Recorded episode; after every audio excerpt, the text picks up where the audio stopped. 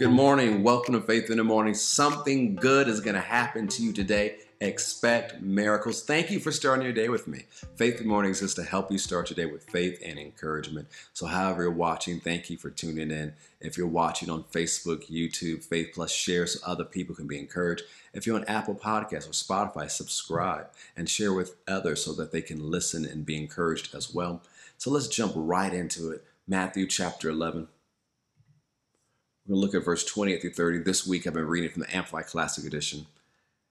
It says, "Come to me, all you who labor and are heavy laden and overburdened, and I will cause you to rest. I will ease and relieve and refresh your souls. Take my yoke upon you and learn of me, for I am gentle, meek, and humble, lowly in heart.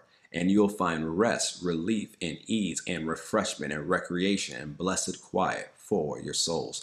We've been focusing on verse 29 for the last few days, talking about learn of me, or watch me, or learn from me, watch how I do it. So we talked about what it meant to be meek. We talked about what it meant to be humble, and that's where we left off yesterday, talking about hustling from a healthy place. Because if you hustle from an unhealthy place, you won't have great mental health, you won't have work-life balance, you won't enjoy your life, you won't accomplish what God has for you.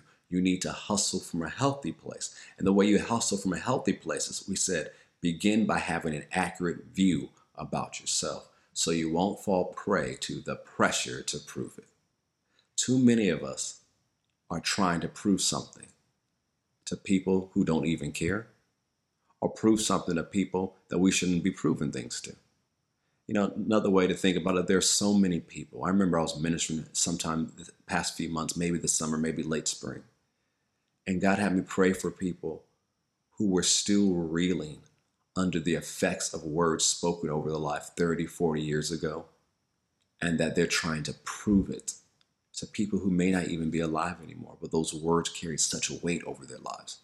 And so they're doing good things for the wrong reasons. They're doing good things trying to prove what that person said about them wrong. That's hustling from an unhealthy place. You have to know who you are in Christ Jesus. You have to know who God made you. You have to know what he's called you to do so you don't fall into the pressure to prove it. Because if you fall prey to the pressure to prove it, you'll do a whole bunch of things. You'll take on a whole bunch of burdens, a whole bunch of assignments that God never called you to take. And you won't have work-life balance. You won't have great mental health. You won't enjoy your life. You won't do what God's called you to do because you're trying to prove everything to everyone. That's not your job. That's not your calling. So begin by having an accurate view of yourself. And then, as we talked about earlier this week, get your instructions from God so that you don't get caught up doing the good and miss out on what God has for you. Don't get caught up in the good. Don't get caught up in the pressure to prove it. Do what God has for you to do. Also, having an accurate view about yourself and being humble is acknowledging when you miss it. It's acknowledging when you're looking at your life and saying, you know what, that's not right. That's a mistake. That's sin. I need to fix that. Being proud is saying, no, that's not a big issue. You know, that's just my problem. That's this, that's that. It doesn't matter. It's 2021. No, if you're going to be humble, you need to call it what it is. That's not what God wants me to do. I missed it there. I sinned there. And what do? You're quick to ask for forgiveness. And guess what? You receive forgiveness. Receive cleansing, and you move on. So don't fall into the pressure to prove it. Don't get tripped up doing the good that you miss out what God has for you. Have an accurate view about yourself so you can hustle from a healthy place.